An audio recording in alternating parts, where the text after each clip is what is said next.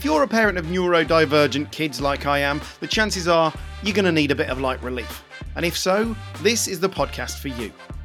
I'm Mark Allen, and I present Neuroshambles, which aims to shine a light into some of the murkier corners of what it's like to parent neuro-different children.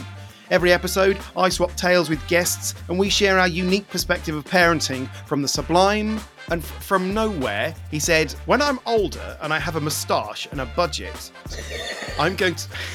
Sorry, a moustache and which a is- budget. Because those Yeah, are the two yeah. indicators of adulthood. to the ridiculous.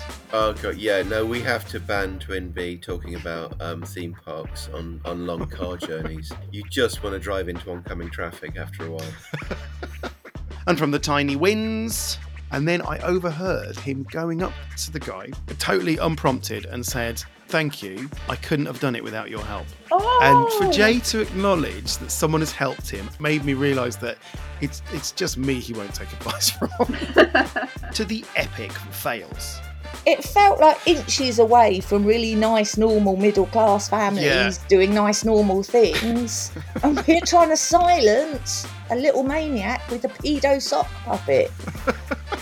So if you're a parent of kids with ASC, ADHD, ODD, PDA, any of those acronyms that mean that your kid's brain is wired a bit differently, join me.